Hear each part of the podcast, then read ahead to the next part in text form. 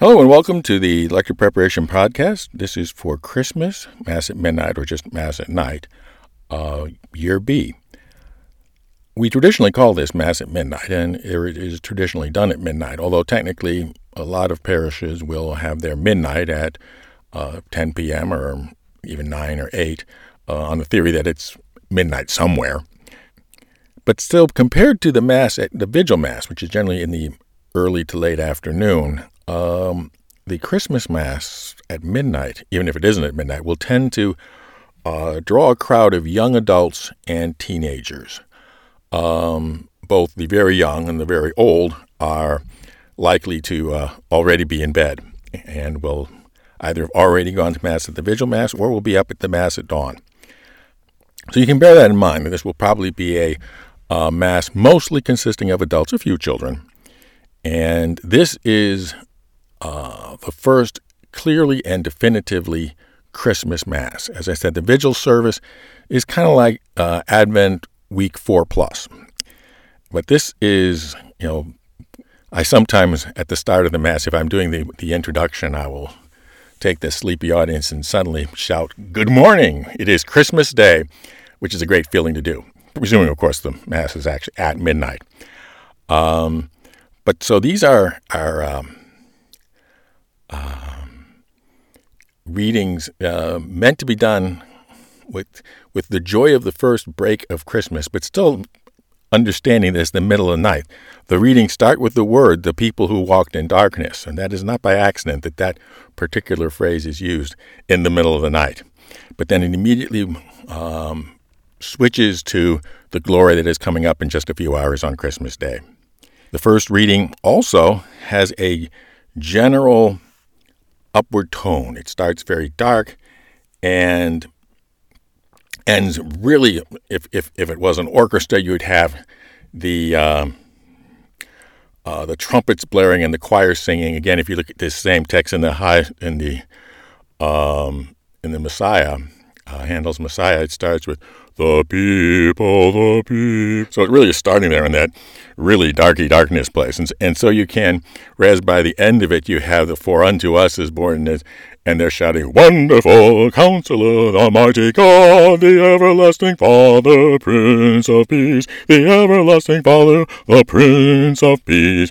So you got that kind of if you I wouldn't want to sing it obviously because we're doing readings, not not not taking over the choir's job but it is a, a wonderful guide to how the shift there will be during this whole uh, reading. So, um, so let's let's go for it. Uh, again, this this is one of my favorite uh, readings because I often am assigned to uh, read at the Mass at midnight, at least in normal times. Um, thanks to having to have outdoor services here in Los Angeles during the pandemic, a lot of people are saying uh, it's a little too cold for Mass at midnight outdoors. Uh, so they're having their Mass at midnight recorded earlier, and you can watch it anytime you want. A reading from the book of the prophet Isaiah. The people who walked in darkness have seen a great light. Of those who dwelt in the land of gloom, a light has shone. You have brought them abundant joy and great rejoicing as they rejoice before you at the harvest, as people make merry when dividing spoils. For the yoke that burdened them, the pole on their shoulder, and the rod of their taskmaster, you have smashed, as on the day of Midian. Every boot that tramped in battle, every cloak rolled in blood, will be burned as fuel for flames. For a child is born to us, a son is given us. Upon his shoulder dominion rests, and they shall name him Wonder Counselor, God Hero, Father forever, Prince of Peace. His dominion is vast and forever peaceful, from David's throne out over his kingdom, which he confirms and sustains with judgment and justice, both now and forever. The zeal of the Lord of hosts will do this. The word of the Lord. That was fun. Uh, the second reading is from St. Paul to Titus, obviously much more per, uh, personal Uh, it's a letter from Paul to an individual, and needs, again, being authentic to the original reading. Say it as if you're saying it, not to the whole congregation, but read it as if you're saying it to one specific person in the congregation. In fact, you wouldn't want to look at the same person at the whole time because that would creep them out and, and creep everybody out, frankly. But look at individuals in the congregation as you're saying this. And, and each, each phrase, say it as if you're saying it just to that individual. But again, don't, don't like, you know, give them the stink eye or it'll creep out the whole congregation.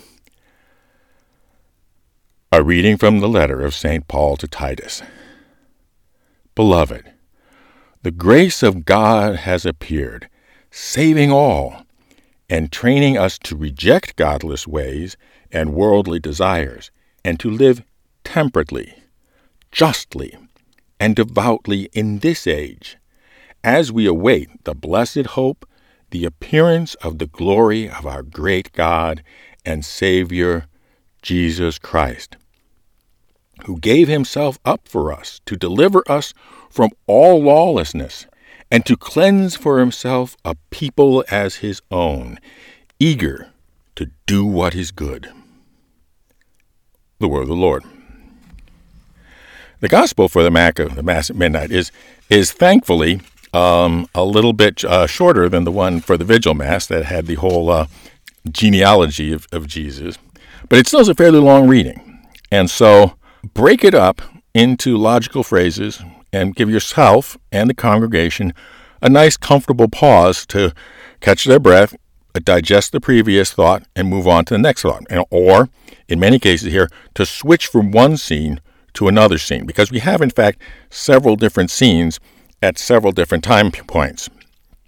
And it's always a very good technique in terms of practicing your pauses that that's automatically a place where you put a pause. As you change from scene or time frame, always put a pause in there, and sometimes even a very long pause. But other than that, treat it as basic storytelling. Uh, probably all of us have uh, the, exp- uh, the experience memory of the Peanuts Christmas special, where Linus uses this passage to explain what Christmas is really all about to Charlie Brown.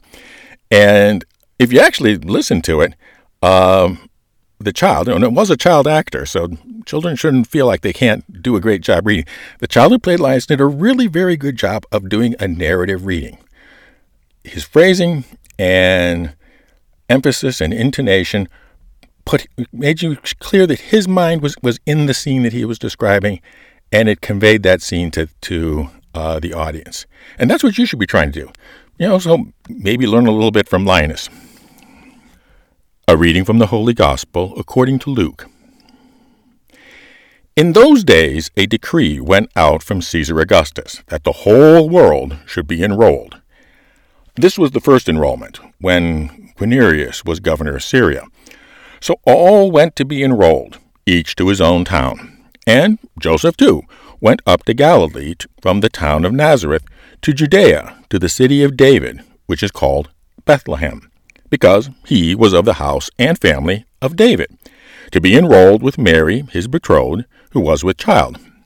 While they were there, the time came for her to have the child, and she gave birth to her firstborn son. She wrapped him in swaddling clothes and laid him in a manger, because there was no room for them at the inn. Now, there were shepherds in that region living in the fields and keeping the night watch over their flocks. The angel of the Lord appeared to them, and the glory of the Lord shone about them, and they were struck with great fear. The angel said to them, Do not be afraid, for behold, I proclaim to you good news of great joy that will be for all the people. For today, in the city of David, a Savior has been born for you, who is Christ the Lord. And this will be a sign for you. You will find the infant wrapped in swaddling clothes and lying in a manger. Then suddenly there was a multitude of the heavenly host with the angel, praising God and saying, Glory to God in the highest, and on earth peace on whom his favor rests. The Gospel of the Lord. Merry Christmas, everyone, and uh, you and I are probably going to go on and look at the next reading. God bless.